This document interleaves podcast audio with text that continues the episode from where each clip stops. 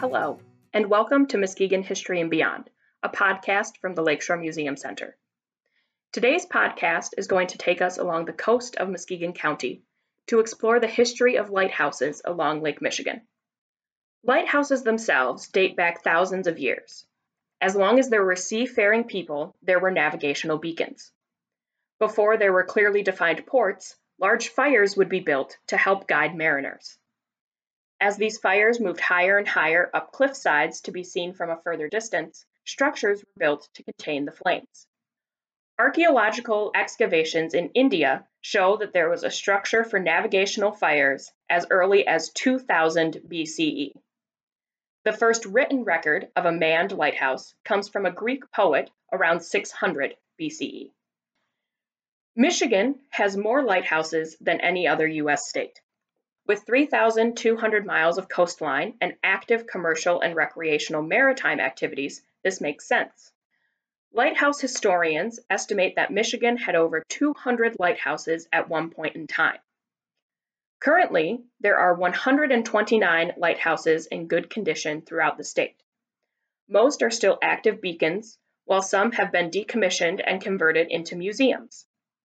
The first lighthouse in Muskegon County was built in 1851 on Muskegon's South Pier.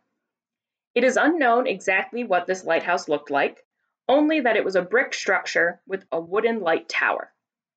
A U.S. Senate list of lighthouses in 1854 stated that a single keeper tended to the Muskegon Light for a salary of $350 a year, and that the lighthouse was lit by six lamps. On September 23, 1859, William Monroe assumed the position of keeper. William passed away in 1862, and his wife took over as keeper. She held that position until her resignation on May 5, 1871, making her Muskegon's only female light keeper throughout the history of the lighthouses. The need for improvements to Muskegon Harbor and the lighthouse was great, and local citizens took action in 1863. The Muskegon Harbor Company was organized, and they straightened the channel from Lake Michigan to Muskegon Lake by putting in slab piers. In 1870, a new one and a half story wooden frame lightkeeper's dwelling was built and painted white. It was constructed with a short, square wooden tower on the front side, rising above the gabled roof and topped with a cast iron lantern room. The next year, a beacon light was built at the end of the pier, extending out from the channel on the south side with an elevated catwalk. As time went on, the piers were extended even further, and a foghorn structure was built with an elevated catwalk to connect the beacon light to the foghorn in 1899. The current existing Muskegon South Pier Head Light conical steel tower replaced the wooden beacon light in 1903. This new pier head light utilized the original historic lantern room from the 1870 lighthouse structure. In 1927, construction began on the breakwater entrance to Muskegon Harbor. The Muskegon South Breakwater Light was temporarily established in 1929, and the new tower and foghorn were completed in 1930 to mark the outer end of the breakwall. In 1931, the Muskegon South Pier Head Light, Foghorn, Catwalk, and Extension were removed, and the piers were shortened to the length that they are at today. The second lighthouse built in the county was at the mouth of the White River in Whitehall. In 1866, Congress gave $10,000 for a lighthouse and harbor improvements to the White Lake area. In 1867, the Michigan legislature passed a resolution calling for its senators and representatives in Congress, quote, to use all honorable means to procure an appropriation of money for the completion of the harbor of White River, end quote. Their effort was successful, and $57,000 was appropriated that year for improving the harbor. This was added to the $10,000 that had been granted the previous year for a lighthouse. In 1868, the Lighthouse Board noted, quote, the harbor works at this place are not yet sufficiently advanced to warrant a final decision concerning the character of the requisite buildings and their exact site. End quote. In 1870, Congress passed an act requiring all non permanent appropriations had to be spent or contracted out during the year they were made. As a result, the $10,000 appropriated in 1866 for a lighthouse at White River reverted back to the U.S. Treasury.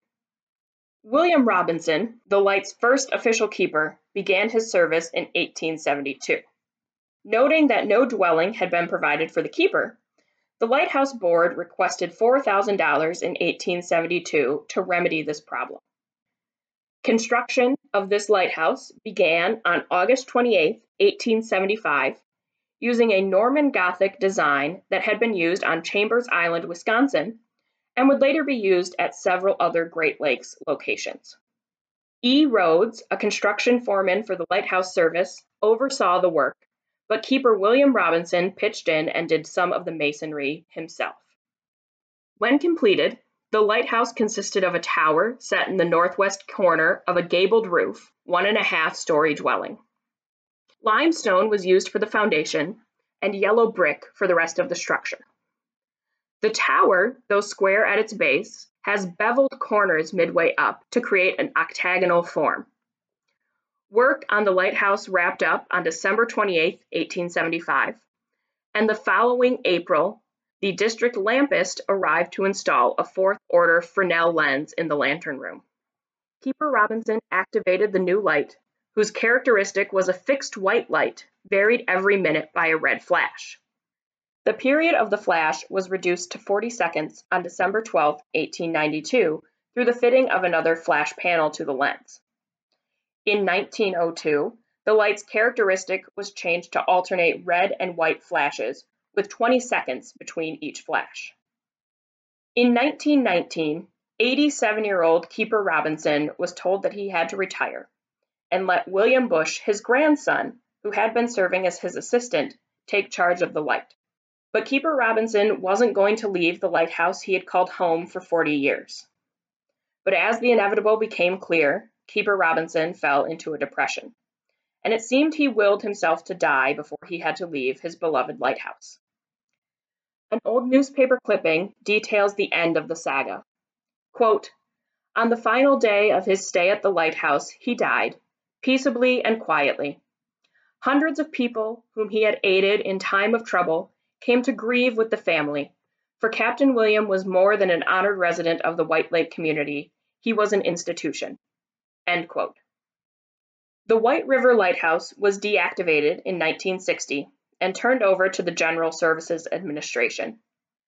Fruitland Township expressed an interest in the property in 1965, and the government agreed to sell it for $6,250, half of its appraised value.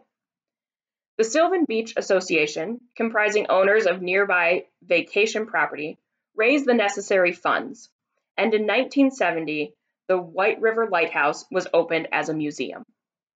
In 2012, the board of Sable Point's Lighthouse Keepers Association signed an agreement with Fruitland Township to operate the gift shop and museum at White River Light Station. The final lighthouse in Muskegon County is the one on the Muskegon South Breakwater. The construction began in 1928, and in 1929, the superstructure for the light was constructed and lit in 1930. New navigational equipment was added in 1939. The South Breakwater Lighthouse, with the technology it began with, never had a keeper with a dwelling nearby. On November 17, 2005, the Muskegon South Pier Headlights contribution to Great Lakes navigation was recognized with a listing on the National Register of Historic Places. In 2006, the South Breakwater Light followed suit and was also added to this national register.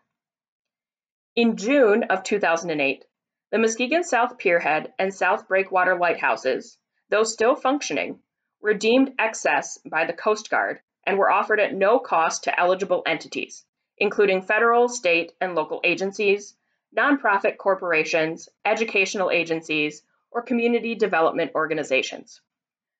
On June 17, 2010, it was announced that Michigan Lighthouse Conservancy, a lighthouse and life saving service preservation group, was the new owner of the South Pierhead Light and the South Breakwater Light.